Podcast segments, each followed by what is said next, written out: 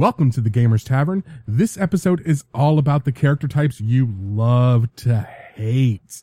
Those classes, races, builds, archetypes, clans, and so on that just start a hate fest every time they're even mentioned. But before we get into that, I just want to let you know that friend of the show, Ivan Van Norman's Kickstarter is up now. Uh, this is the one he talked about a couple of episodes ago. Uh, it's Outbreak Deep Space. Uh, it's zombies meets sci-fi and you can get your copy for just a $45 pledge in print. So you can find that by going to Kickstarter and searching for Outbreak Deep Space, or you can check the show notes for a link. And I also wanted to let everyone know that these past few weeks have been kind of difficult here at the Gamers Tavern. Uh, my personal life's been a bit difficult recently, and before that, I had organizational issues due to trying to edit and produce and record both the Gamers Tavern and Game Table, plus my day job, plus the secret projects that I'm working on, and uh, it's been a nightmare, but the light at the end of the tunnel is here. Uh, we have officially brought on Nick Jaworski to edit the Gamers Tavern permanently. Also, I'm moving. Unfortunately, it's in the same rural southeast Texas town and just like about five miles away, but it's a much bigger house for my family and it affords me the space to set up a full in-home recording studio for Gamers Tavern. Because of both of these, there's been a lot of movement on those secret projects I was talking about and announcements are coming very, very, very soon possibly as soon as next week's episode. So make sure to stay tuned for that. And I really want to thank all of our listeners for their patience during this time.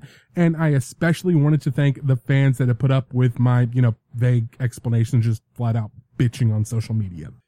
And there's just one more thing I wanted to bring up. In just a couple of weeks on Memorial Day weekend, both Ross and I will be at Comic Palooza in Houston, Texas. The convention runs May 23rd through the 26th, and there's still tickets available for one of the largest fan conventions in the state of Texas. Ross will be running games and hosting panels all over the place, and I'll be floating around covering the convention for cool news. But we're both going to try to find time to record an episode or two of Gamers Tavern on site with some of the guests there. And if possible, we're going to try to find a way for our fans who are at the convention to watch us record live and participate. Uh, we're not sure if we're going to be able to work that out, but you can follow me on Twitter at Abstruse. You can follow the podcast on Twitter at Gamers Tavern PC as in podcast. And you can find out how to email us, follow us on Twitter, like us on Facebook, all that stuff at our website at gamerstavern.org. If you follow us, we'll keep you up to date over exactly what we're doing and you'll know where to find us. So, without any more interruptions, let's get started with episode 29 of the Gamers Tavern. Grab a drink from the bar and take a seat at the table in the corner, and we'll be right back after this word from our sponsor.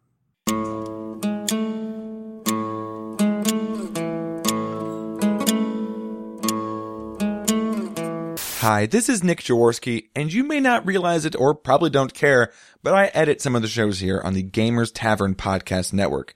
If you like podcasts but love audio editing, then I have great news for you. I have my own show titled One Degree of Separation, and you can listen to it right now and subscribe at onedegreewithnick.com. The show is kind of hard to describe. Each episode is basically an experiment that contains original music, stories, interviews. It's probably just best if I quickly show you some recent episodes. Try to see what you had. if you had anything interesting for me. Uh, have you ever have you ever waterboarded somebody? There's actually a story of Abraham Lincoln, a very superstitious man, seeing his own doppelganger multiple times over a couple of nights. When looking in the mirror, he saw two faces his normal face, and then a pale, ghostly one that, that worried him. I have to get back to editing right now, but you should go check out all of that and more at onedegreewithnick.com. Thanks.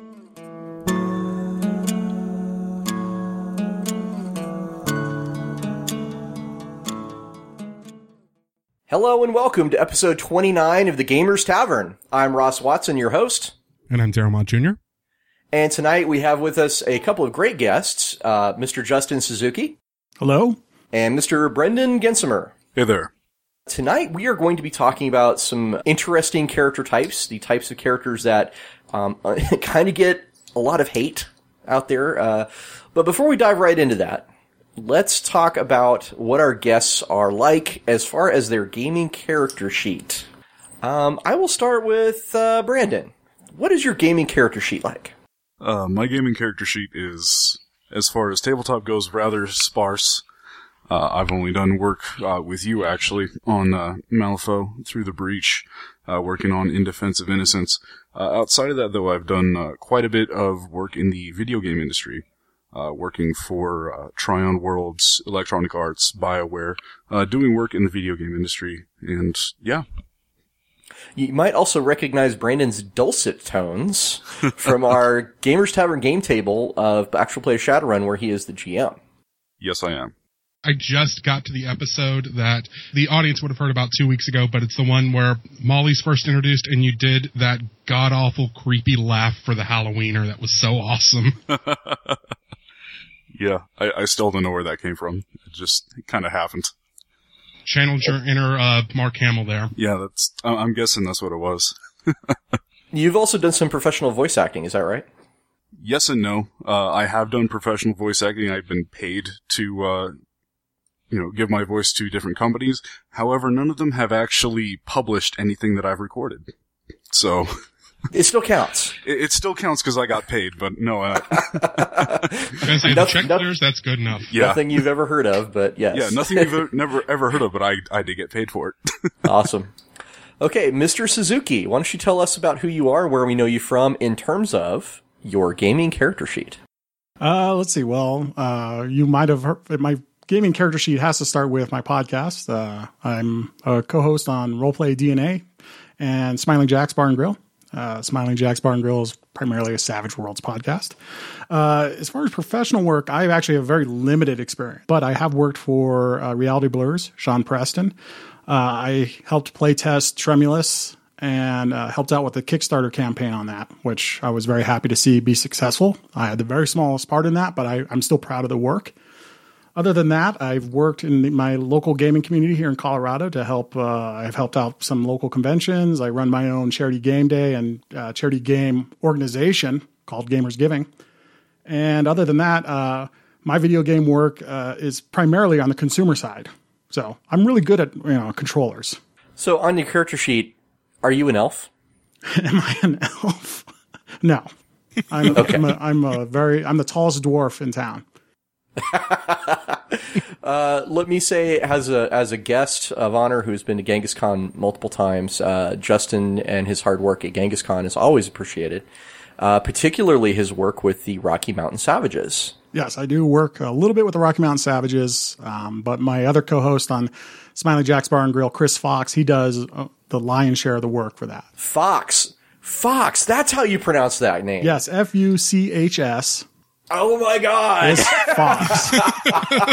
I've been getting it wrong for a long time. and Chris is such a nice guy that he would he will never correct you unless you dri- directly ask him. Which I had to one day. I was like, "Is it pronounced this or that?" And he said, "No." Fox." I was like, "Okay, I've been calling you a Wow. horrible name this whole time." Me too. Me too. oh no. Please extend my apologies to Oh, Chris oh, Chris, talk to him. Chris doesn't. I mean, the fact that you even know who Chris is and are worried about his last name, I'm sure will be bring him great joy.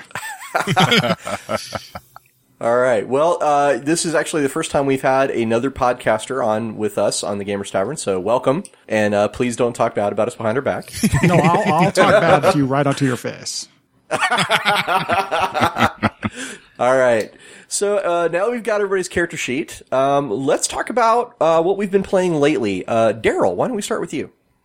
Um, I have been doing a lot of prep work for a D&D next game. Uh, right now I'm not doing a lot of the nuts and bolts of it because, well, it's going to be coming out in its final edition soon, so it's not really much point in that. But uh, it's something I'm trying to put together for work in the future. And uh, spoiler alert: I actually am not playing in the game table game anymore. Uh, Brandon's an awesome GM on the game. It's just my play style and his GM style were clashing too much, and I figured it would be better if I withdrew. Sometimes that's just kind of how it is. I mean, you have people that have one style of play and trying to mesh with another style of play. Sometimes it's just like oil and water. It happens, and no hard feelings on either side. I would at least no hard feelings on my side at least. So either. Yeah, it's happened to me before um, as well. Uh, so yeah, you know, kudos for working it out like big boys. Good job. Yeah. Uh, anything else, Daryl? You've been playing lately? Any computer games or consoles or? Uh, I'm still hooked on 2048 at work. I don't know if you guys have played that little in browser game where you're like matching No. the twos to the fours. It's one of those really, really, it's like Flappy Birds and Candy Crush and all those games, but it's all about powers of two. So it appeals to my like math nerdy side a little bit more because Wow. you're, you're math, you take two twos and you make a four. You make two fours and you make an eight. You make two eights, you make a 16 and so on. And the goal is to get to 2048. And the best I've gotten so far is, uh, I think I got 1024 once and that was it. But it's one of those games where it's like you're sitting there playing and it's like, okay, I'll play this for a few minutes while I'm waiting for my next break. And then you look at the clock and it's an hour later Wow. because it just sucks you in. But Yeah, you know, I'll when it comes to my turn, I will definitely talk about addictive games. uh, why don't we uh, hit Justin again? What have you been playing lately? Uh, I'm actually not at my regular Tuesday night game tonight because I'm just getting over a pretty nasty bug. Um, so if my voice sounds strange to any of my regular listeners, all five of you, that's why. um, uh, I usually play uh, Savage Worlds Deadlands every Tuesday night, where I run Nice. a, a kind of enclosed little episodic game for working professionals who can only drop in once in a while. But we play a Deadlands version of Boulder, Colorado. And if you know anything about Boulder, Colorado, it's weird. So in Deadlands, it's even weirder. And then uh, I just started a, another regular game for a group of people who requested I run Interface Zero 2.0 for them. Yes, nice. I I would like to play that as well sometime. Yeah, it's so first game went really well. It took a lot of they didn't actually understand cyberpunk all that well. They didn't understand the genre. So Really? oh yeah, it took a it, it took a little instruction on how to and what the world was like. You, you know what's interesting about that? We actually recorded an entire show about cyberpunk gaming and what it is and how to define it and all that other stuff. Now that I remember that, now I wish you would have told me that. I would have said, "Here you go, listen to this," because now I remember that episode because I'm a cyberpunk junkie. Love cyberpunk. And then, other than that, I'm just uh, writing some games for some upcoming conventions. I just got a crazy idea in my head that I'm trying to work out, and uh, so far so good. And that's the only other thing I'm really working on. I'm also trying to professionally write a couple modules to submit. One for Dungeon Crawl Classics Sweet. and one for uh, Realms of Cthulhu. Oh, sweet man. Good luck. For for Deadlands, uh, when we played it back in the day, and this was like over 10 years ago, so it's it is way back in the day. But what we did to make it feel just like even more Deadlandsy is we we uh, took a cowboy hat and turned it upside down in the middle of the table, and that's what we threw our bennies into when they were spent. That's not a bad idea. I love that idea. I'll just have to find a cowboy hat. I own a pimp hat. I don't think that's going to work though. Yeah, you can't be like the silver lame. It has to Oh, be it's, it's a big like furry purple hat with a big feather coming off the side of it. I don't, I don't know. That's a pimp hat. Yeah. well, well Ross and I both live in Texas, so we're we, we wear cowboy hats all the time around these parts, partner. Of course you do. Well, I live in Colorado, and some people think that of me that I wear, I ski and I wear a cowboy hat and chap. You don't ski in chaps? Oh no, because I found that. Um, never mind. I'm not going to go into the story. It's kind of embarrassing. But let me just say, we're lose- ouch, ouch. All right, Brendan, uh, what have you been playing lately? Lately, I've been GMing a uh, Shadowrun fourth edition game that you may or may not have heard of. It's the uh, uh, actual play here on Gamers Tavern. I'm also part of a uh, D&D 3.5 slash Pathfinder game that's getting rolling, and it's kind of a uh, reintroduction to the roll tw- or to the uh, D20 system, and it's been uh, kind of like a splash in the face with cold water, just getting back to where it all started. Yeah, Brandon, we had a really good uh, conversation on this just a while ago about character optimization, particularly with uh, 3.5 Pathfinder. And let me tell you, Brandon really opened my eyes about some of the possibilities. Like, I, you know, there were basically character types I almost just dismissed. And Brandon's like, no, no, no, no, there's things you can do to make them awesome. And I was like, oh, okay, yeah, I hadn't thought of that. That that is one of the few true beauties of the D20 system as it exists in uh, Pathfinder and 3.5 is that you can you can get into the absolute minutia of how you put your character together to create something that in theory doesn't work, but in mechanics it does. It's a very deep mechanical uh, well to build your character from. Lots of different options. Oh yeah. And uh, that's about it as far as uh, tabletop game goes. For video games, I've been playing the Shadowrun Return series. I've also been playing Kerbal Space Program a fair bit. And uh, League of Legends. And that's pretty much the games that I've been playing as of recent, you know, the past two, three days. You have a Twitch for actually running uh, Shadowrun Returns where you talk about the. Well, what do you talk about? On Impulse 101, which is my Twitch channel. It's spelled with a Y instead of an I. What I basically do is I discuss how games are put together, the mechanics involved, uh, design decisions, and the psychology of actually playing the game and how it affects the decisions made at the design level. Uh, for instance, if you make a decision at the design level to do this, how is a player going to react? And that's the kind of things that I talk about and get into on my uh, Twitch channel. Very cool. Well, we'll have a link to that in the show notes. What have I been playing lately, Ross? Yes, Ross, please do tell. Hey Ross, what have you been playing lately? Uh, well, I have the actual play Shadowrun, uh, where I play uh, Rafe, uh, Ravenblood, Black Wolf, Deathblade, and that's been going great. Um, I've been playing in the uh, the other game I have, which is the Avengers Next Generation, where I play Valkyrie two. Uh, you know, I came into that game thinking I was going to be playing Thor. It turns out I'm actually playing Captain America because everyone else on that team is much stronger than I am. Um, but I'm okay with that because Captain America is still pretty awesome if you play him the right way. Um, unfortunately for me, the last game I played, uh, it was really fun, but it was one of those role playing games where just everything, you know, you start to tally up all the things you did that that failed. And I, I had a list of like four things at the end of the night. I was like, I tried this and it didn't- didn't work. Tried this other thing and it didn't work. so a bit of a frustrating night for me, uh, in terms of like what my character could do, but, uh, still enjoying it we actually just wrapped, up our uh, on, ongoing accursed RPG that I've been running here in Texas. Uh, we had a great uh, final encounter with uh, one of the witches, and uh, all my players really enjoyed it. It was great to uh, to kind of you know tell a, a story with some closure at the end of it. Um, you know, Brandon has been in my, uh, my short campaigns, I guess is what I would call them, because they don't run more than like 15, 20 sessions, but uh, they I, I like to think that they do have a nice little arc that wraps up at the end. So Oh, absolutely. um, we had a- we had a good time with that. And lastly, I did say I was going to address addictive games. Not to uh, cut you off, but I have to ask, which which was it? Uh, they took on and seemingly destroyed uh, the Morrigan. Really? Yes, yes. They uh, they brokered a deal with the Unseelie Fae to travel there via the the fairy uh, rings, and brought with them a large amount of cold iron, which they shot right into her black little heart. As, as you normally would. As you do. the, the funny part was they did this as part of a deal with the Unseelie, where the Unseelie were like, "Listen, all we want is for you to, to give us back the thing she stole, which is the Dark Cauldron. We want you to give us back the Dark Cauldron." And if you don't do this, because this party has a really bad habit of like making deals and then not sticking to them, um, the fair, the Unseelie were like, "Listen, if you don't do this, we will then put all of our efforts behind the witches in other lands for a year and a day, and we will help them as much as we can." so don't screw this up. Well, during the fight with the Morgan, they destroyed the, the Dark Cauldron. I mean, just blew it up with a missile, destroyed the, the Dark Cauldron.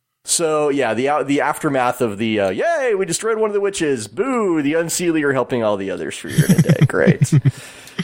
uh, so I, I did say I was going to address addictive games, uh, and I'll I'll try to keep this short. Um, Blood Bowl on on Steam is just incredibly addictive. I am struggling so hard to not play that right now. uh, I just picked up Age of Wonders 3. Uh, I'm looking forward to trying that out. And I still have Assassin's Creed 4 waiting for me, sort of calling my name. Um, I'm gonna have to, uh, I'm gonna have to get into that. Um, but at the same time, there's Dawn of War 2 Retribution that I've also been putting off for a long time. I don't know. Anyway, a bunch of computer games that are sort of begging me for more time.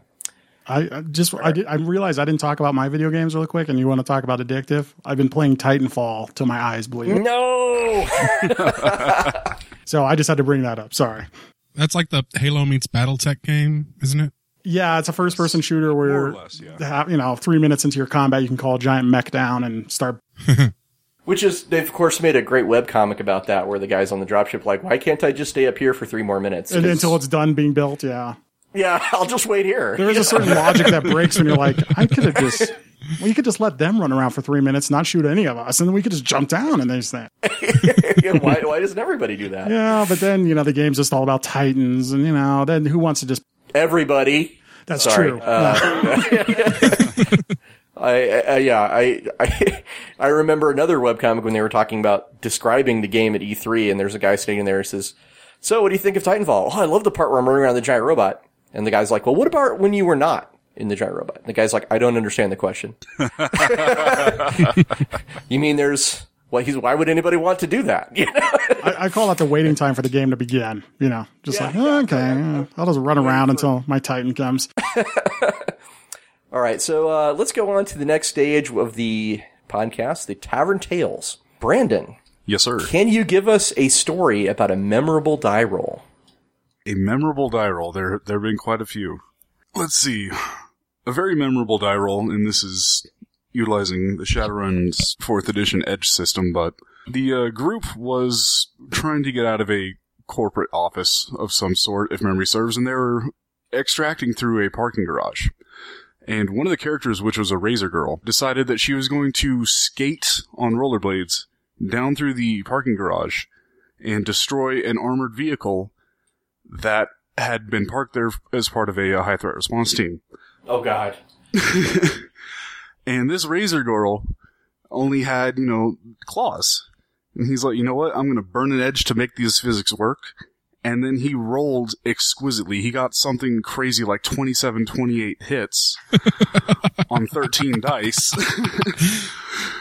and he Michael Bayed the shit out of, and he Michael Bayed the shit out of that armored vehicle. He like did the splits, went under it, cut all the gas lines, made a spark, and it exploded gloriously, killing everybody. And the group got away without a problem. Wasn't that Lewis? It was Lewis, yes. Oh my God, that was a guy in our local group uh, who was famous for his crazy, crazy antics. yes, you, if you needed someone to think outside of the box, you would just look at him and say, how should we solve this? And, It's true. and he would come up with the most insane way of accomplishing Yes. the task. It's true. So, uh, Justin, what's a memorable die roll that you can think of? Oh, because I believe memorable die rolls are the ones that tend to bring up funny scenes. I mean, I, I like the cool ones, but I was playing Cyberpunk to bring up Cyberpunk again. I was playing Cyberpunk, Oh. run by uh, Harley Stroh, GM Which edition? Uh, this is the 2020, not the Okay. not the newest. Yeah, the yeah 2020 edition. And Not um, the one with the GI Joe dolls. no, no, no, no, no, no, no, no. Okay. Basically the scene set up that we were just this huge gunfight between us street samurai and I think it was Militech or one of the major corporations, and we're on this dock. And at one point I said, I'm gonna hop in a hover van, I'm gonna take off, and I was gonna do something cool. I failed the roll, and the hover van went into the ocean and started to sink. And Harley, being Harley, said, Well, your next turn, roll again to see if you can get out of there. I failed that one. Roll one more time. I fumbled it. And he goes, Well, you're, you're, he goes, You're sinking. I said, I'm sorry. But then someone else got to a crane with one of those little uh, magnetic, you know, little uh, things on the end of it. And he says, I want to swing it around and try to get the hover van out of the ocean. He says, If you, if you crit this roll, that happens. The guy critted it. My van comes lifting out, and I said, "My character's like, yes, I've done it. I'm driving the van out of the water." So, and then, you know, it- you know, the other guy's like, you know, I did that. I was like, no, no, no, no, no, no, that was all me. So, it was, that, that- those are the kind of roles I always, I, I love. I gotta admit, uh, my, my mental image of you fumbling the roll to get out of the van is like you're reaching for the manual crank for the window and it pops off in your hand. Yeah. You know? And you're like, you have that, that scene where you hold it up in front of you with the unbelieving eyes, Yeah. like, oh shit. I think the first time was me going looking for the button and going, oh no, it's not a button, and then it's going for the crank, and then realizing, oh, pops right off, yeah, and then all of a sudden the van lifts out of the water and going, oh, the van was working. You're like, oh yay, all right. okay, let's jump into our main topic tonight. Here's a question for our guests, um, or you know, Daryl too, if you want to jump in. What would you consider to be for tabletop gaming some of the most hated character types, not player types? Character type, Character yeah. No, I'm talking character type. Okay, I, I- right. and I consider him one guy that goes from table to table and infects a player's mind, thinking this is a good idea. all right. The Who angry loner. Ooh, I blame Batman for this a lot. um, the guy who's like, I'm the brooding loner in the corner. I, you know, I'm against, I, I work for no man. I, I'm by myself and these kind of things. And is he's usually the guy that can be an anchor to the rest of the table, not the story, not to himself, but like to the collective grouping. Cause you'll have, and I just experienced this. You have one group who says, we've been hired to go do this thing and we walk out the door and 30 minutes of role playing goes by. I'm not exaggerating. This just happened. And they say, Hey, angry loner guy, can you help out with this? And he says, I'm still back at the bar. what do you mean? You never asked me to work for you. I don't work for you guys. I work on my own. And so Nice. the angry loner. Yeah. The lone wolf rides alone. The lone wolf who's in a group of eight. yeah, that can be um that can be a real bummer. I got you. and it's not the player. It's a guy going, Oh, I'd love, and it's a cool concept. It really is. well, I mean, you have to put some of the blame on the player for there, certainly. Well, know. yeah, but that's true of any character type, unless I'm Well- misinterpreting your question. We can redefine the question in just a second, but I, I think you know specifically in the in the idea, like I think there's ways to play a lone wolf character that aren't being a dick. um, but what you described, I think, is a failure of both. I think that's probably just a, not not just a bad player, but the idea of a concept that a character concept that just doesn't work with a team based activity. And I always see that guy. Well, I did always see that guy when I was playing Shadowrun in my teenage years. It was always the guy who had the titanium bone lacing, the cyber spurs, and the enhanced Wolverine. sense of smell. Exactly. Wolverine. Yep. It's always Wolverine. I always saw Batman. Yeah. I always been like, oh, my parents died when I was very young. It's like, okay, here we go. Congratulations on Hard Luck story number three. Yeah. If if you if you literally had your parents die when you were that young and had all that money and then a butler who basically had to do whatever you said, your childhood would be kind of awesome. You might be like you might grow up to be like, I don't know, Candyman or Toyman, or you'd be like, This is awesome. Fraternity man. Fraternity yeah, bro man. Bro man. It's not bro man, it's bro dude. Bro dude. Yeah. Douche guy. Dude, bro. Dude bro. So sorry if I misinterpreted your question initially. No, that's that's fair. I think uh I think what we were kinda aiming for is maybe some more ideas like Kender, Malkavians. Bards, gnomes. Oh, I see. Yeah. Brandon, what do you think? My, I guess, example would be the uh, chaotic stupid character type, which Kender and gnomes and Malkavians especially definitely fall into, which is the character because for whatever reason has the excuse to be able to do whatever they want on a whim, and so they just do whatever they want on a whim. And it usually is extremely disruptive to the game on the whole. At its simplest, that would be my statement of the most hated character type, which is chaotic stupid of any flavor. And I'll, I'll change my answer. Paladins. Unless Really? it's a, unless it's a party of paladins, I, I find paladins to be Yeah. extremely disruptive to a game. No Yep. kidding. Oh yeah. Paladins are the other, they are the other side of that spectrum. Absolutely. Got the chaotic stupid and the lawful stupid. I was actually going to go kind of similar to Justin's answer. I was going to say, uh, for me, uh, it always comes back to Jedi. Like in a Star Wars game, you can severely derail a Star Wars game to have, you know, it's that, it's the old, uh, you know, it's what I, I, I want to actually like name this as like the Spoony parable. Uh, cause it's based on something he said, but the all Jedi or no Jedi party. Yep. the Spoony parable because of the possibilities of being so disruptive. But you know, that doesn't. That's not true for every game and every group. It's and and let's be clear, we're not talking about things that are true for every game or every group. We're talking about specific things that we have had in our own personal histories as gamers. And there's some character types that just you mention on a forum or on Twitter or something like that that, oh, hey, I've got this new character. I'm playing a bard. And all of a sudden the deluge of trolls, bard suck, you suck, bards are terrible, just comes down. And you get the same thing with gnomes, kenders, illusionists. Uh, I've seen a lot on Shadowrun and uh, Cyberpunk with deckers, hackers, and net runners. Kenders for sure. Uh, Kenders Yes. have been true since the '90s. Uh, actually, maybe even the late '80s. Kenders have been true. Um, of course, I remember when Dragonlance just came out, and like I wanted to play a Kender, and this being the early, well, mid 80s, uh, you know, we were like, okay, sure, you're a Kender. And then nobody really realized what it was like when you were a kleptomaniac, fearless little kid, basically, with an oversized slingshot. Yeah. It kind of sucked all the epic right out. yep. You've, I mean, you know, I had a GM, no shit, like spend five minutes describing this awesome encounter with the Death Knight, and then I'm like, I stole a sword. fell, it, it fell into my pocket.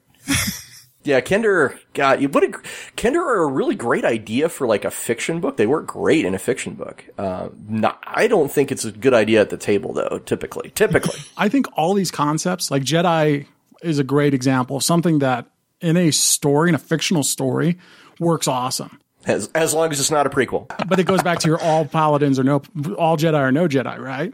I mean, in, in the prequels, Jedi are everywhere. In the the only real trilogy out there, Jedi are very few. There's one. You, you mean the Holy Trinity? the Holy tri- Trilogy. So is is it a failure, uh, or am I jumping ahead here of my question? Is it a failure on the on the character types, or is it a failure on the players? Because it's sort of like the Angry Loner. Batman as a storyline is awesome, and in Justice in Justice League, he's a quote unquote team player.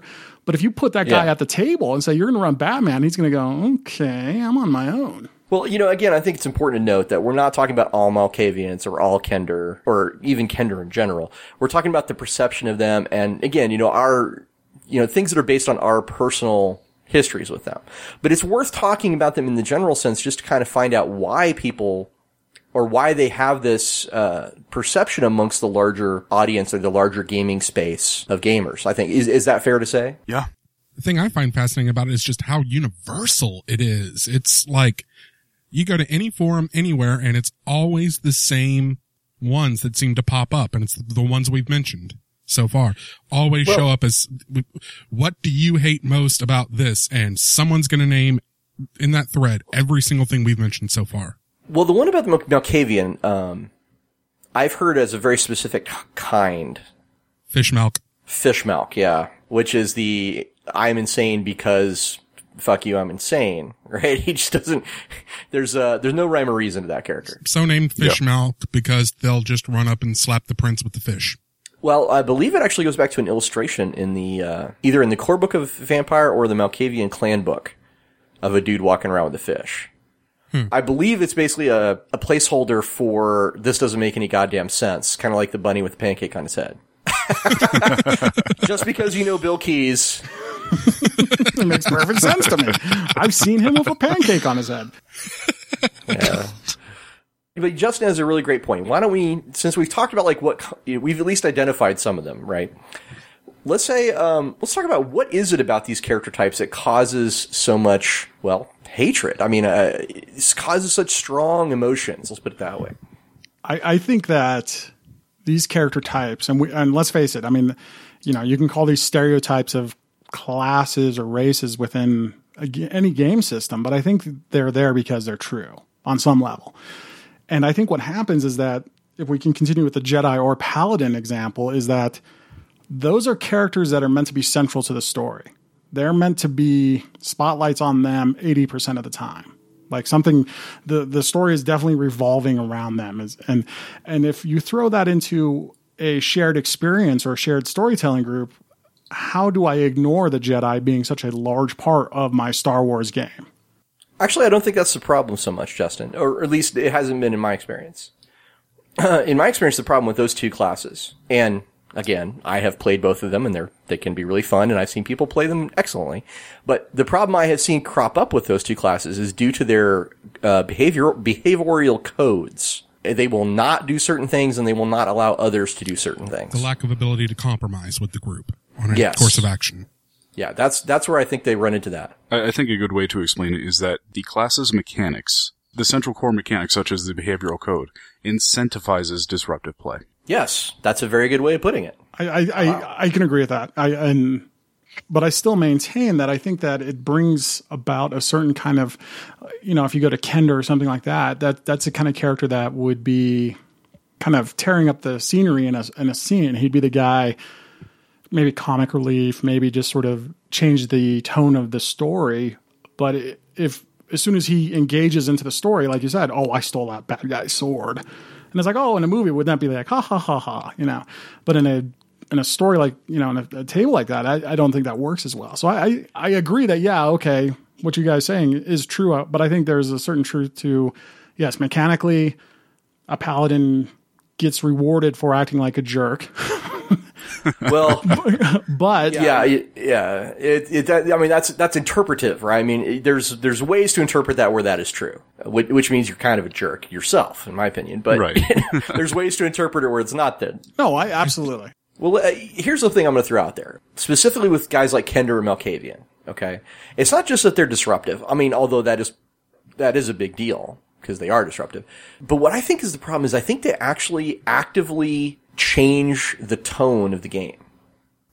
Yes. Right? I think I think it's an, it kind of literally pulls you out of the immersive space that the GM has pulled, put you into because of their. Because they so readily break the fourth wall. Yeah, I guess, yeah. Yeah. the way I would describe it, or at least my interpretation of what you're trying to say, Ross, is that they, their antics actively break the fourth wall.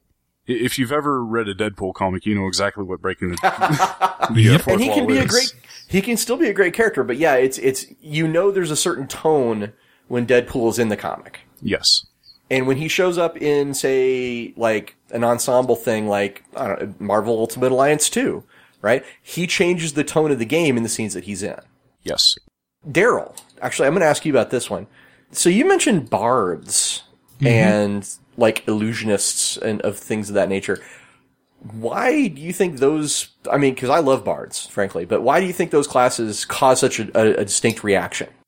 In my opinion, those two specifically, it's because Dungeons and Dragons and by extension Pathfinder and the OSR games and everything else are more or less very combat oriented. It's about defeat the monster and take their treasure or defeat the monster and save the world. It's that's kind of what the games are about. It's a lot more confrontational. So sure, in a game like Shadowrun, you kind of want the face in the party that's going to sit there and smooth talk your way right into the building. The Bard and the Illusionist both are tricksters. They're meant to smooth talk your way around what a lot of people, especially the vocal people online, consider the fun part of D&D, which is the fight. Why would you want an illusionist who's going to trick the orcs that are guarding the gate to go away when you can run up and start stabbing them? so you're saying the paradigm of dungeons dragons is is is primarily you know dungeon you know kind of encounters that are combat heavy and if it and if you're doing that style of game which is kind of i guess the, the typical default probably uh, you know, having characters that are really good at social encounters are probably not going to be optimal for the rest of the party. They're going to feel like they have to carry these guys. Exactly. And that's the way it has been in a lot of the editions, especially with bards is in first edition, bards were awesome, but it was mostly because you had to go through like, what was it? Nine levels of rogue and then six levels of illusionist. Then you could start on, uh, bard. I think it was something like that. You know, we can look that up on the internet, I'm sure. Uh, if only there were some But kind of database. Then, but then it kept slowly eroding their kind of power base where it ended up, up all the way up into 3.5 in Pathfinder. They were more along the lines of the jack of all trades, master of none. So when you, ha- it didn't really matter unless you were playing a very socially optimized, a very social, very political style game. The bard was the guy who was second best out of everyone at the party. And so, like you said, it felt like the party was kind of carrying this one guy. He wasn't Well- picking the locks as good as the Right. rogue. He wasn't fighting as well as the fighter. He wasn't casting spells as well as the wizard. Yeah. And that's true. Uh, it, it is true that bards are typically not as uh, powerful in any particular niche because of their their design. Uh, but you know, I will I will say that I think there are great bards out there as characters, and I think they can be again. You know, it depends on the type of game you're playing, and um, and of course, how, who who could forget Elan of the Order of the Stick, one of the best characters in the in the entire show, who is a bard. But, uh, Uh, again, speaking of fourth wall breaking, well, yeah, but he's awesome. it also Anyways, fits the tone of that. just Should yeah. Uh, you know, you got a point though that if you're playing, you know, on the dungeon paradigm, bards are probably you know very suboptimal for your uh for your kick in the door, kill the orc in the ten by ten room because there's pie. Yes. Let's throw another one out there, um, and this is a good one for actually both of our guests and Daryl. So it's good for it's a free for all. All right.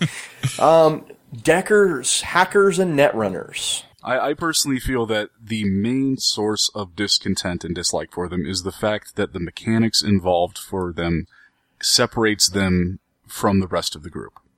Uh, it it, for, it forces them into an isolated sort of thing, which, at least for Shadowrun, I haven't played much Netrunner, but at least for Shadowrun, that is a rather large time investment for one person for what is essentially going to be a small aspect of the game as a whole. And that's where their, uh, people begin to dislike them because of that. On top of that, the rules for it are esoteric, arcane, and just sometimes straight up backwards. And that's another reason why they're disliked so vehemently. I personally, in running all the Shadowrun games that I've ran, I've only experienced one or two good, quote, hackers deckers where it didn't disrupt the flow of the game and it was actually enjoyable for everyone involved. Out of maybe seven or eight. So, you know, you're looking like a 20% success rate on a class that is ostensibly vital to the setting as a whole. If I remember correctly, you used some house rules on those anyway. Oh yes, absolutely. Because, because of the, the aforementioned esoteric and arcane mechanics of it. Yeah, there's, there's actually some debate over the actual core hacking rules for fourth edition Shadowrun, which was out for a very long time. But there's still questions about the core mechanics over what exactly do you use to determine what you roll your dice? Is it skill and attribute, eh, or is it are your programs involved? Is it skill Yeah. plus programs, attribute plus programs? And and let's not get into Cyberpunk 2020, which you might as well you might as well just ran a separate game. If someone, I used to tell players like, I want to run a Netrunner. I'd be like, okay, so you will not be playing with the group itself. We will set up another time for you to play your game because it's going to take too long for us to resolve everything you want to do. Yes.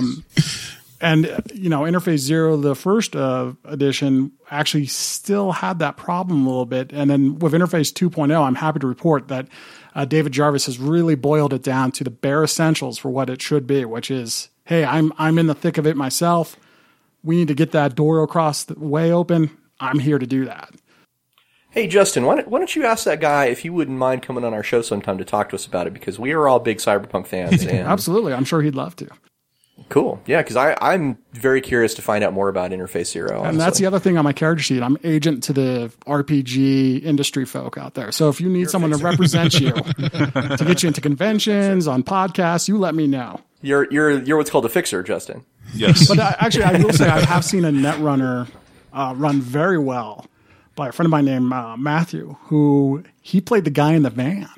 He did not enter combat. He's like, I have my comms up. I'm, I've got, I'm hacked into the video feeds. And I mean, the system was very boiled down, so that way hacking rolls went a lot quicker. But he played it very much like I do. I do not want to be in the middle of combat because I will die. So I'll be the guy, you know, finding information for you guys, getting getting you what you need, opening doors, doing that kind of thing.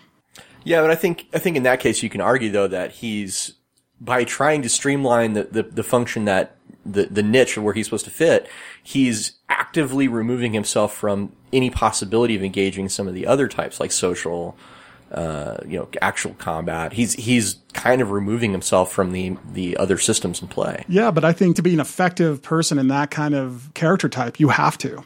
I disagree. I don't. I don't think you have to. I think. I think that's a choice. I think it's a. It's not an unreasonable choice, but it is you deciding that's what the way you want to go. Ross, you ignorant slut. Um,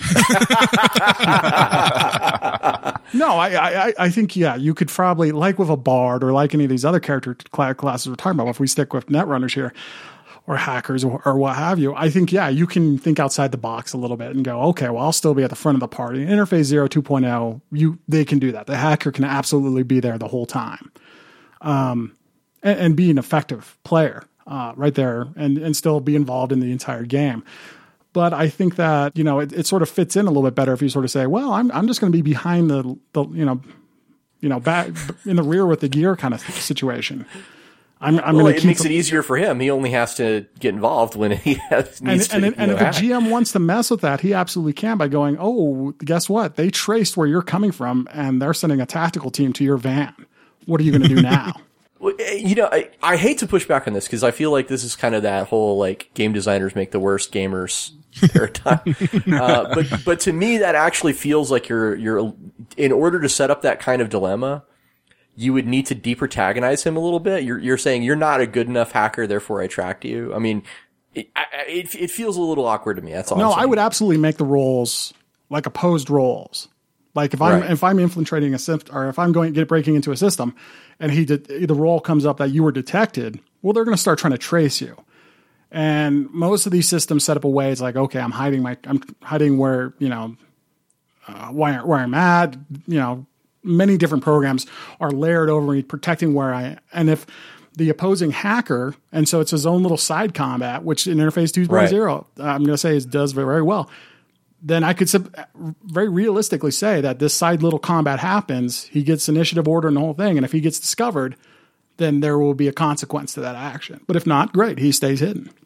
Well, I think at the core of this really is, you know, we're talking about with these character types. The core of it is that they have a special set of rules that slow down or just can derail the game. I remember back in second edition Shadowrun, uh, back when, before the, uh, virtual realities 2.0 came out and they had the new streamlined security sheaf rule. So yeah, what we're talking about is ideas that special rules that can slow down or derail the game. And hackers and netrunners are, are a really good example of that. But I think you can even extrapolate that a little bit to other types of characters. And this is actually where Jedi come into play for me sometimes is that you can, it can become an argument, argument session with the GM over whether the force can do that or not. Right? Yeah. Uh, and another good example, especially um, in the D20 era, was uh, characters that uh, engage in a lot of uh, shapeshifting and characters that engage in a lot of grappling. Yep. You know what I'm saying? Yeah. Do you know what I'm saying? Yes, I know. I definitely do. There's an awful lot of page turning when it comes to either of those sections. yeah, there's a lot of head hanging for GMs when you go, I'd like to grapple. It's like, ah, really?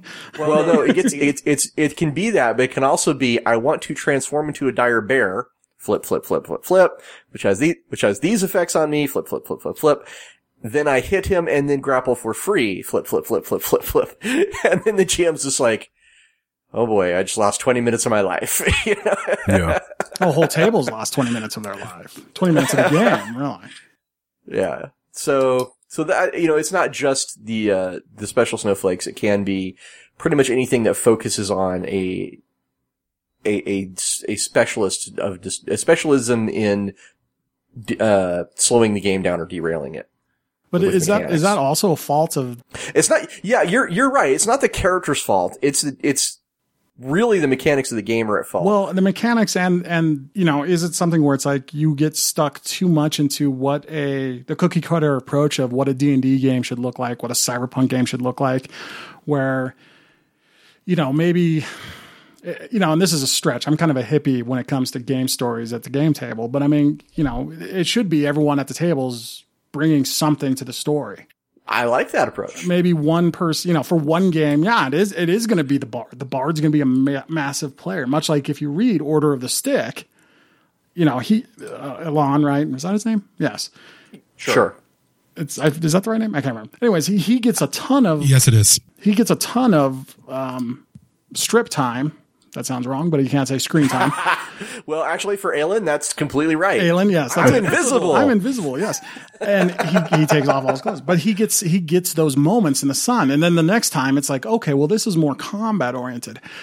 I'm I'm willing to say I, I as a GM I take a lot of the blame for if a player cannot find what you know or use his skills in, in an effective way in my game because then maybe that's a little bit my failing. Now minus the kind of the guy who's just being a jerk, just trying to disrupt the game, just to disrupt the game. But you know, someone if someone says, "I want to try to steal the sword from the bad guy," it's like, well, okay, let's see if this can happen.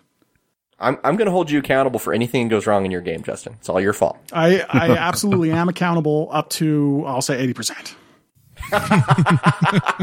You know, a couple of things we haven't mentioned so far is, uh, it kind of, you know, they came out at the same time as Kender, although for some reason I haven't seen nearly as many of them, um, but they are a thing that exist. Uh, Tinker Gnomes, you know what I'm talking about there? Yep. They're rarer than Kender, but they do exist, and they are also disruptive. It is all the annoyance of a gnome that likes to make traps with all the annoyance of a Kender. At least that's the interpretation I get from every single person I see. I've never actually seen one played either. I've never seen one played either. Maybe this is an urban legend. They exist. I know they do. There's stats and books and stuff. Yeah, but if they've never been played, hmm, just saying. Tree falls in the forest. Does anyone I- care? I, I have been known to play a gnome. Uh, I don't think there's really anything wrong with playing gnomes. If you're playing a gnome, you are pretty much pigeonholed in a non-combat, or at least non-frontline role, I would say, most of the time. And I think one of the reasons why gnomes get maligned so much is you have elves who are the arcane magicians who are in touch with nature and druids and wizards and fancy sword fighters. You have the dwarves who are nice, stout, hardy fighters with axe and shields and they mine and no stone cutting. And then you have the halflings who are, well, we've all seen The Hobbit and we want, want to play Frodo and Bilbo. And then you have the gnomes who don't have a thing they really kind of don't have a thing unless it's Tinker Gnomes, which no one plays in, in the first damn place. Well, gnomes, gnomes have tall pointy hats and, and travelocity. So. Oh, jeez. And the other thing is the two builds that gnomes seem to be made for, at least in 3.5 and Pathfinder, that's my most experience with gnomes, are bards and illusionists. so maybe it's guilt by association there. Possibly uh, guilt from association and uh, obscurity. They they don't have a real identity like the other races do. You know, something I think that's great is actually we've talked about all these different types of characters, and we've all kind of agreed that their only problems, you know, in certain ways, are only problems, you know, some of the time. Uh, before we move on, though, I want to ask uh, Brandon and Justin: Is there any of these character types that we maybe haven't touched on yet? Uh, glitter boys and Rifts.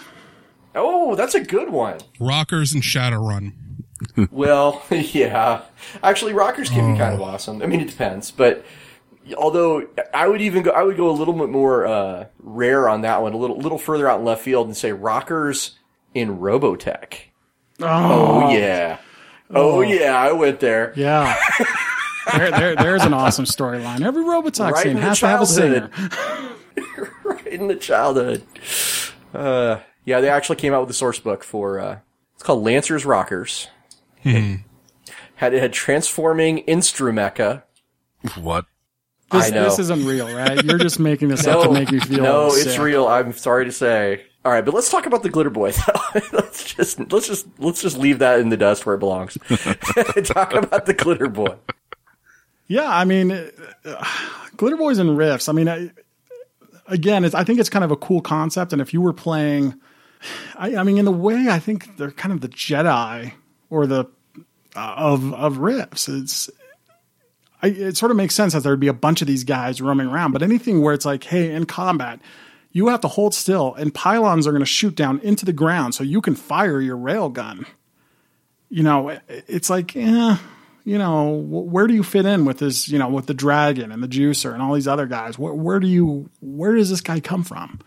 And why is he here? You know, to me, it's more of a story breaking element than even an overpowered kind of silly element. Well, it gets more interesting uh, later on. Of course, there's uh, a book Triax Two that came out not so long ago that introduced the flying glitter boy that can actually shoot his gun while flying. Of course, because that's the one thing glitter boys need is more mobility.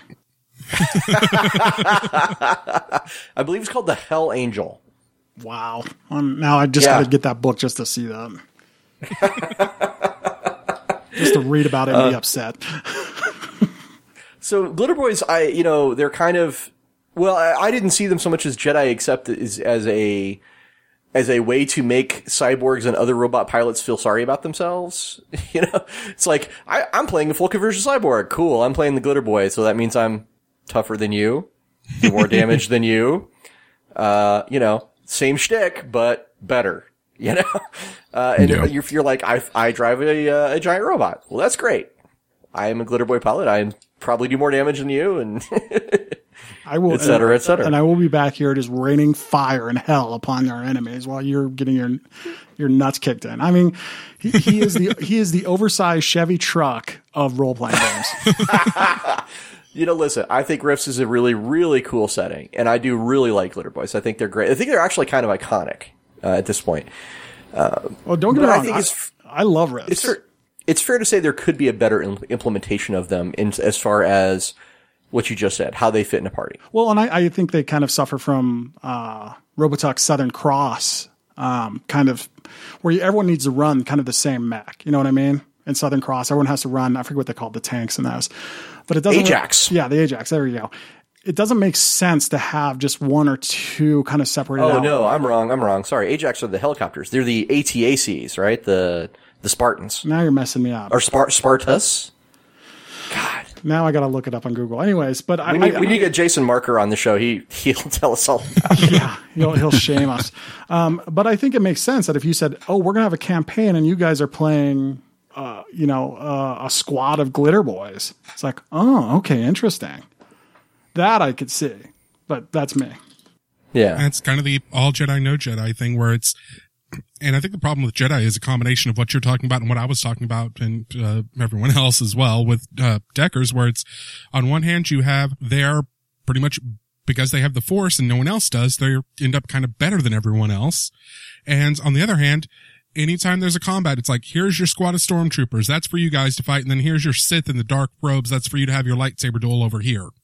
Although I will point out, there's a really excellent episode by Spoony, uh, Yes. um, Counter Monkey, where he debunks that myth, and it's actually a The really Jedi Hunter episode. it's it's actually really really entertaining, and I, I highly recommend it. We should uh, have a link for that in the show notes. Um, okay, so uh, Brandon, before we move on, anything else you wanted to say about character types? Um, no, per- everyone has pretty much uh, stolen the words out of my mouth for the most part. How um, dare you, sir? right? well, no, that's uh, I No, it, it, it, I'm a Kender. It just fell into my pocket.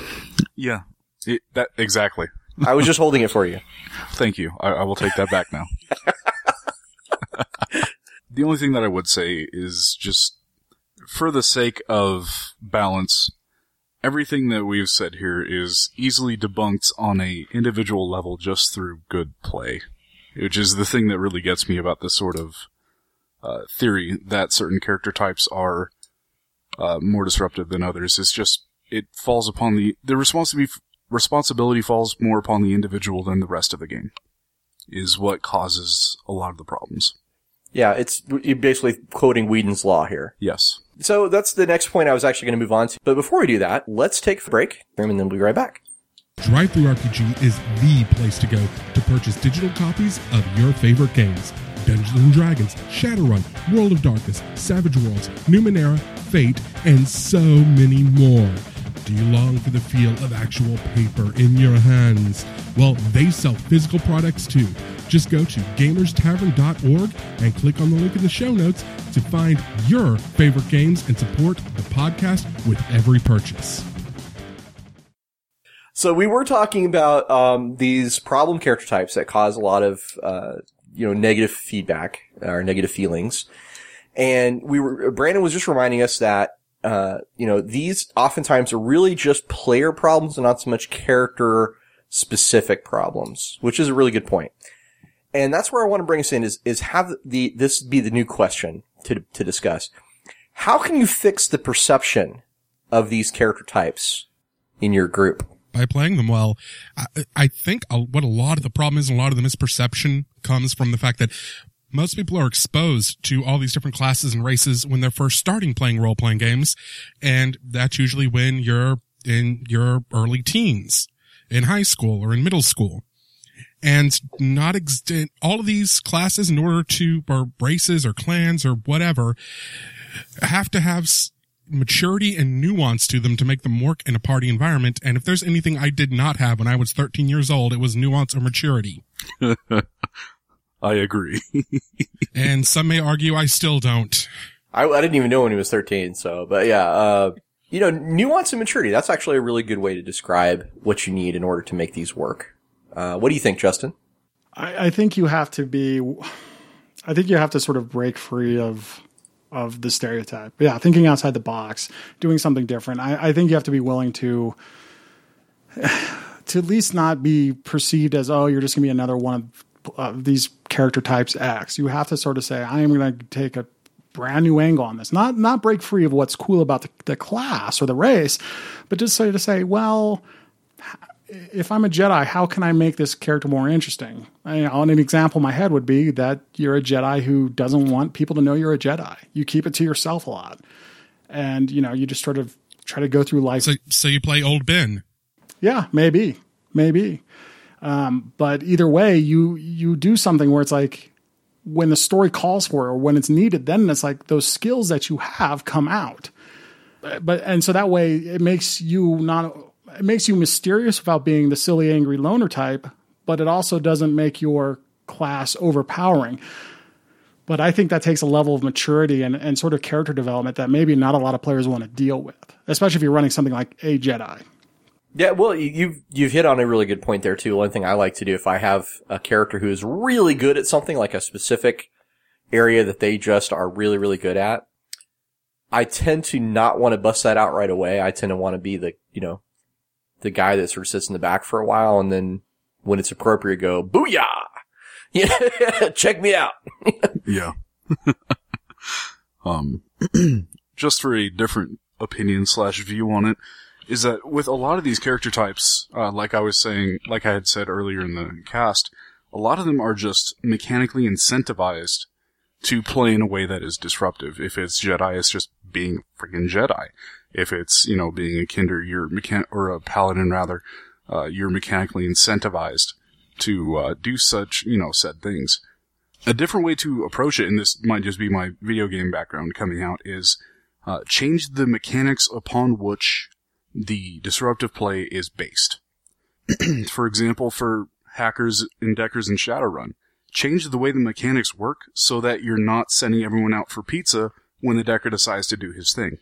Change the mechanics to cause the gameplay to not lose its focus or lose its flow, and that can actually solve quite a bit of the problems that you see. And like Ross had said, I had actually modified the mechanics for those two or three deckers that actually made the game a richer environment instead of just, oh, the decker's doing his thing, we're going to go over here. Um, the same thing can be true of bards, uh, since a lot of people say they're underpowered. Simply change the mechanics, beef them up a bit, make them a viable player class that you would actually want to play instead of just pointing and mocking. I would also say uh, you need to be communicative. You need to talk to your group a little bit. You need to say, "Hey guys, I want to play a bard because you know," and, and just kind of get everybody on on board with what your expectations are, and maybe that'll help. You know, reduce some of the uh, the potential issues uh, that come up with that. I mean, you know, talk about what playing a Kender means to you, right? Yeah. and say maybe even open up the question like how you know what are some ways I can do that you guys would think would be cool you know I because because what you don't want to do is you don't want to interpret it in such a way where it becomes uh, a behavior that is disruptive I- I just know my first experience with Kender colored every single experience thereafter because a deck of many things was involved. oh lord Oh, oh God. well that's a thing on its own I mean it doesn't even need a Kender to be That needs its own episode. yes. Imagine a Kender with a deck of many things hanging around. wow Talk about causing problems. Yeah. yep.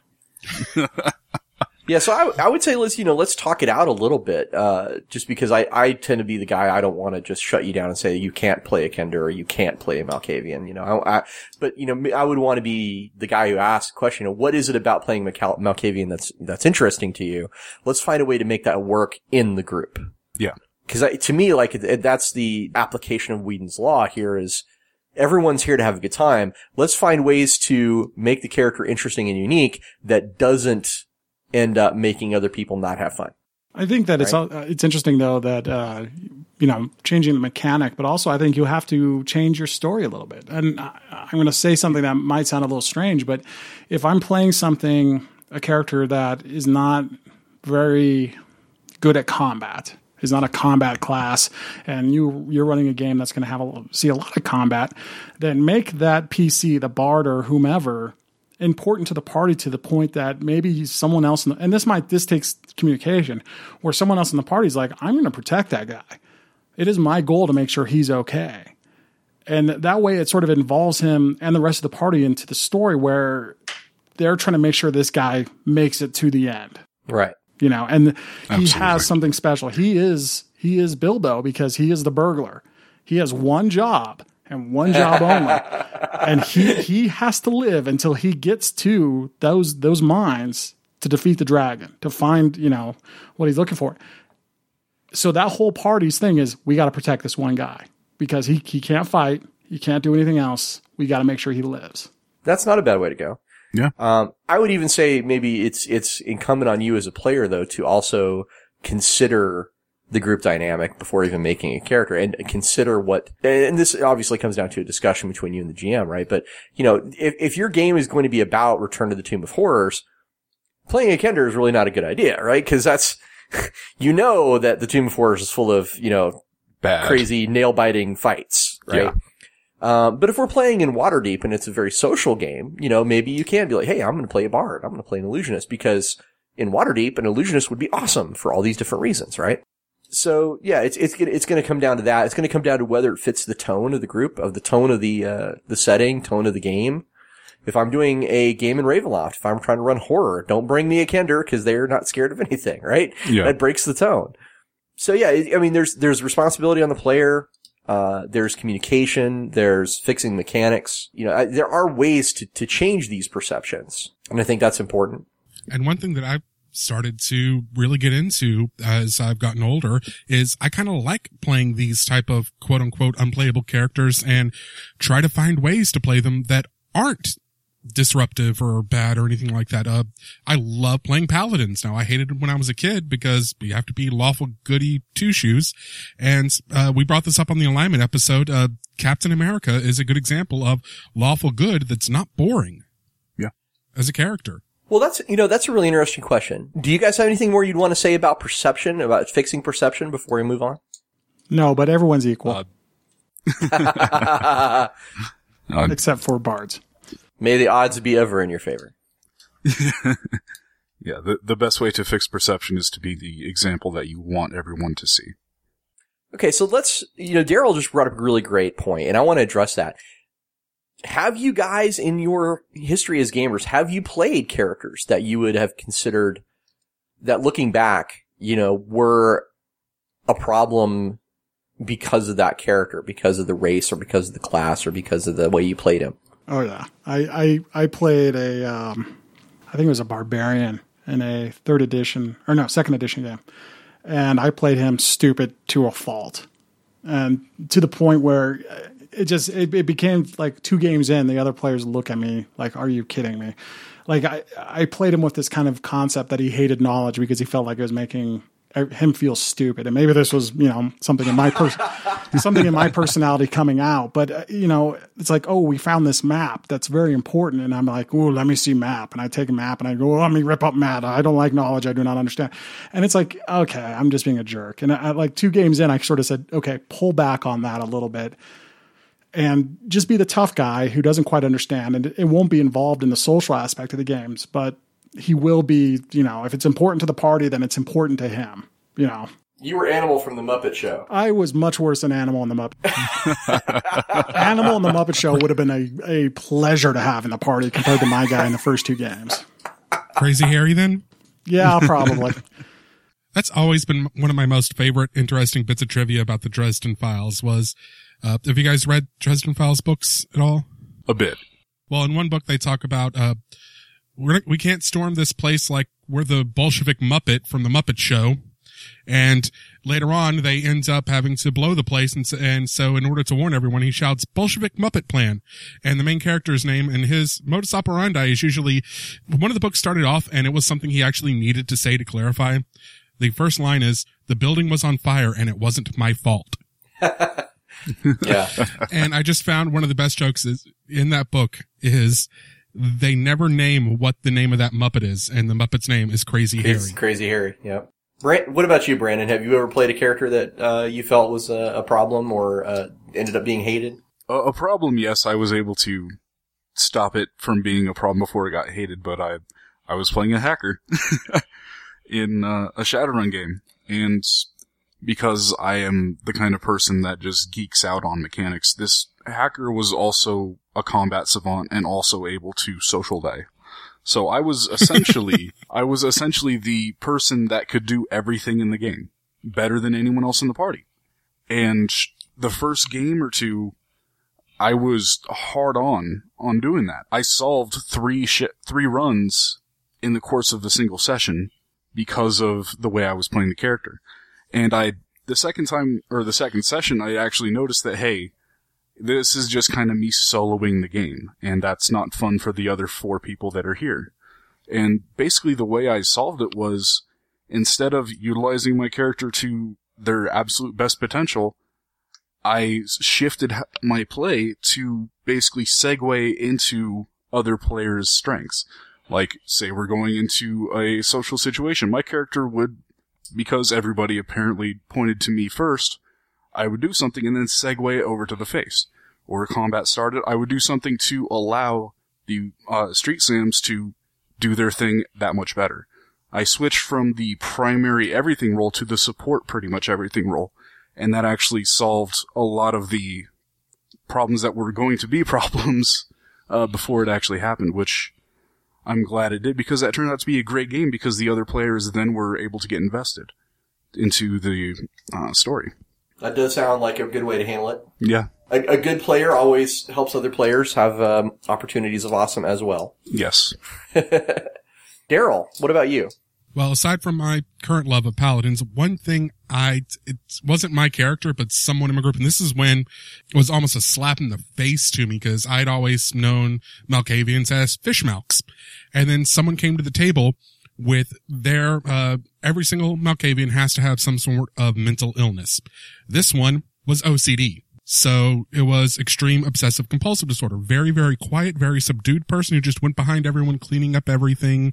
And when they said something very soft spoken and just being a little bit pedantic and correcting them and made a really, really, really good use of the Auspex power to be basically the person who got the information that no one else could get by, you know, reading auras and all that kind of stuff.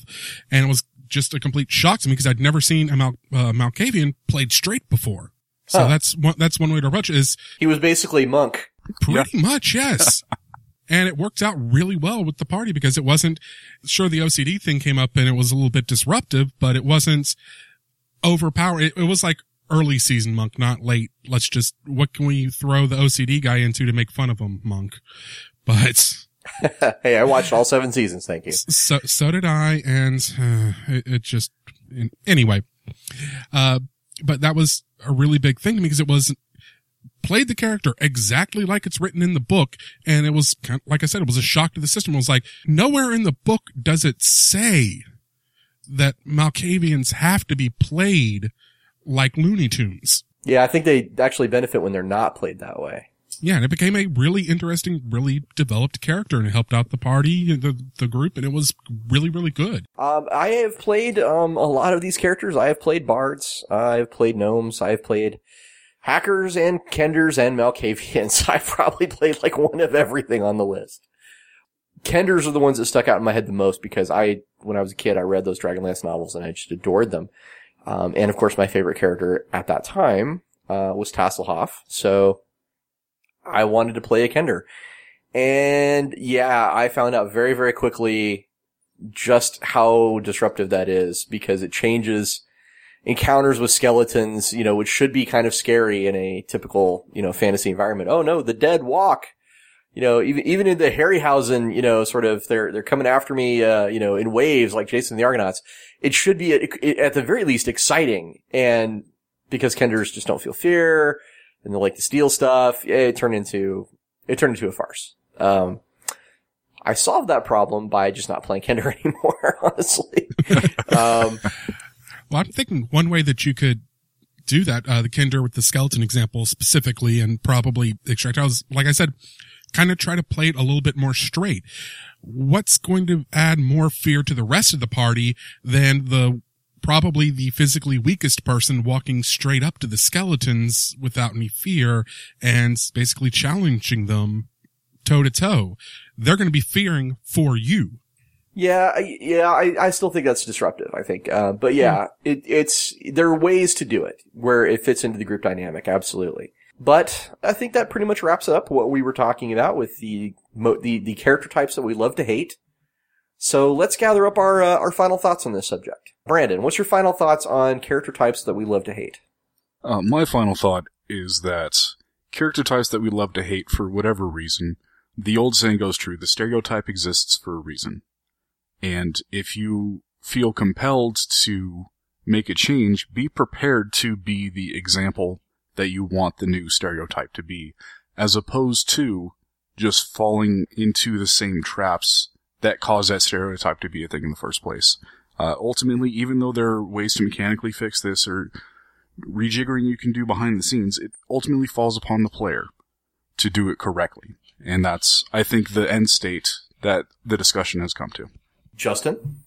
Uh, I think that uh, I agree with what was just said, uh, but also I would add communication is key. I think every solution comes from communication with the group you're playing with, your GM, your fellow players, uh, and make sure you're running something that makes sense. You know, yeah, everyone has that character class or type they really want to play and they really want to to work on. And just because an opportunity presents itself doesn't mean that's the time you should. Um, so again, communication, communication, communication. And if you're going to play the angry loner, don't do it. Just stop and don't do it. Daryl, what are your final thoughts? My final thoughts, uh, different than the other two, but I completely agree with everything they said. But I think the third pillar of that would be put a lot of thought into if you're wanting to play one of these characters types, think about what that character type means in the world and look at it in a re- sort of a realistic way and examine what it is that ha- that gives this build the bad perception has and how you can either use the tropes to your advantage or circumvent them, invert them, subvert them, come up with something that is going to let you play the character you want to play without ruining the game for everyone else or without basically grinding the game to a halt or being dead weight. I, I agree with pretty much everything we said. Um, I really like a lot of the things we've talked about tonight. The only thing I would probably want to say as a final thought is, uh, just remember that these character types are not irredeemable. That you, you, there's no reason for you not to go out and play a Malkavian or not to try a gnome or not to try a bard. You can. You certainly can. You should. Um, you know, and, and sometimes that's just part of life and part of role playing as well is just sort of playing things and figuring out what you like and what, what works and what doesn't work for you and what works and what doesn't work for your group. But at the end of the day, I think we, we had a lot of good things to say about this topic. Um, and I'm, I'm really glad we actually, uh, we got to explore it. It's not something I've heard actually discussed very often in, in this sort of, uh, analytical way. So I'm glad we got to that. And on behalf of uh, Daryl and myself, I want to extend our uh, deep gratitude to Brandon Gensimer and Justin Suzuki for joining us on the show tonight. Thank you so much for coming on, guys. Thanks for having me. And just saying to Justin, if you ever want us to, you know, come on your show. you guys, you guys, any of you are always welcome on either of my shows, and even shows I haven't even started yet. Well, I was on the I was on the inaugural uh, episode of Roleplay DNA, so I try not to Roleplay DNA U. That's right. Yep. Roleplay DNA U. I was on the inaugural episode, so I was trying not to like overplay myself, uh, you know. But uh, and, and you've been on Smiling Jacks. I have. But if if there ever comes a time, I'm just saying where it would be appropriate, well, we I think we'd we'd really enjoy going over there. So before we uh, close up the bar, the Imperial Guards are uh, doing their sweep. Last calls being heard, and uh, Mac the bartender is giving us the eye. Let's uh, just quickly give our guests an opportunity to uh, make sure the fans know where they can find them on the web and what their latest thing is. Brandon, what's your latest thing, and where can we find you on the interwebs? Um, my latest thing is just simply the uh, Twitch channel and Gaber's Tavern. You can find me at gametable.gaberstavern.org. That's where you can find me uh, GMing the Shadowrun Actual Play podcast. And you can also find me at uh, www.twitch.tv slash YMPULSE101. We'll have a link to that in the show notes. All right. And Justin, what's your latest thing and where can we find you on the interwebs? Uh, my latest thing right now is I'm actually preparing um, to do, I mentioned a charity game day here in Broomfield, Colorado. We're doing a charity game day to benefit the Homefront Cares, which is a veterans assistance charity. Oh, nice. So on May 10th, uh, Broomfield, Colorado, Total Escape Games, we're doing an all day game uh, day, role playing games, board games. Yeah, I didn't know how to say that. Um, and We're doing all day game day. all day game day. Uh, 100% of the proceeds go to charity, uh, which again is the Homefront Cares. Uh, you can find information about that at gamersgiving.org. That's my charitable organization. Uh, and then, uh, of course, roleplaydna.com and smilingjacksbarngrill.com. Those are the two podcasts I'm on. And uh, I have some other podcasts I'm sure I could promote, but I'm not going to go into the the other podcasts I produce and on. you know, I just want to say, I think I could imagine easily either one of you guys on the uh, next season of King of the Nerds. Just something to think about. You know, I, sure, why not? just saying. Well, Ivan's been on the show twice. Ivan Van Norman. That's so- true. Yeah. Uh, so let's see. I was going to ask uh, Justin about conventions because I know you do a lot of conventions. Um, what's next for you on convention season? Convention season for me, the next one where actually my podcast will be represented and I might be doing some gaming is uh, Denver Comic Con, uh, which is June, oh, I want to say 13th, 14th, or 15th. I could be wrong on that. Uh, we're actually trying to get you, Mr. Ross Watson, out. Woohoo! I would love to go. I would love to say that I would love to be able to announce that yes, as your agent, I've secured you. uh, but I'm still in negotiations with the management at Denver Comic Con. Um, but if Ross well, is I going have to have my own trailer. look, if you could just give up on the trailer and maybe bring your fee down to ten thousand even for the weekend, I think we can get you in. No, so uh, Ross demands a trailer, and he's not leaving his trailer until he gets a bigger trailer. yeah, he actually wanted a trailer parked into a larger trailer on top of a boat, and we're a landlocked state. I don't know what he wants from us. Um, but no, we're trying to Listen, get Ross how out. How hard is it to get Optimus Prime? Uh, you know, not that hard. But ho- so hopefully, hopefully Ross will be at Denver Comic Con. But if any of the uh, fans are going to be at Denver Comic Con, I'll be there representing my network at our on Podcast Alley or Podcast Peak. I forget what they call it there. Uh, so you can find. I believe it's Podcast Peak. it is Podcast Peak. You can find P5 Productions. Uh, will will be represented there. I think I have four or five shows being represented there. So we'll be there recording and just handing out whatever. And if Ross is there, we're going to let him hang out at our table. awesome. Do you have some swag and stuff to give away? I'm gonna hopefully have just like business cards to give. We we we're, we're, we're an up and coming network. What can I say? I don't have an operating budget. I, You I- know what? Get get in while you're on the ground floor, and you could turn this into a big thing. That's all I'm saying. Anybody who goes DCC, definitely check out uh, Podcast Peak, especially uh, Roleplay DNA, because uh, it's a great show. Yep. Thank you. And uh, that brings us to convention season for Daryl and I. We are going to be at Comicpalooza, which uh, by the time this podcast airs will be right around the corner.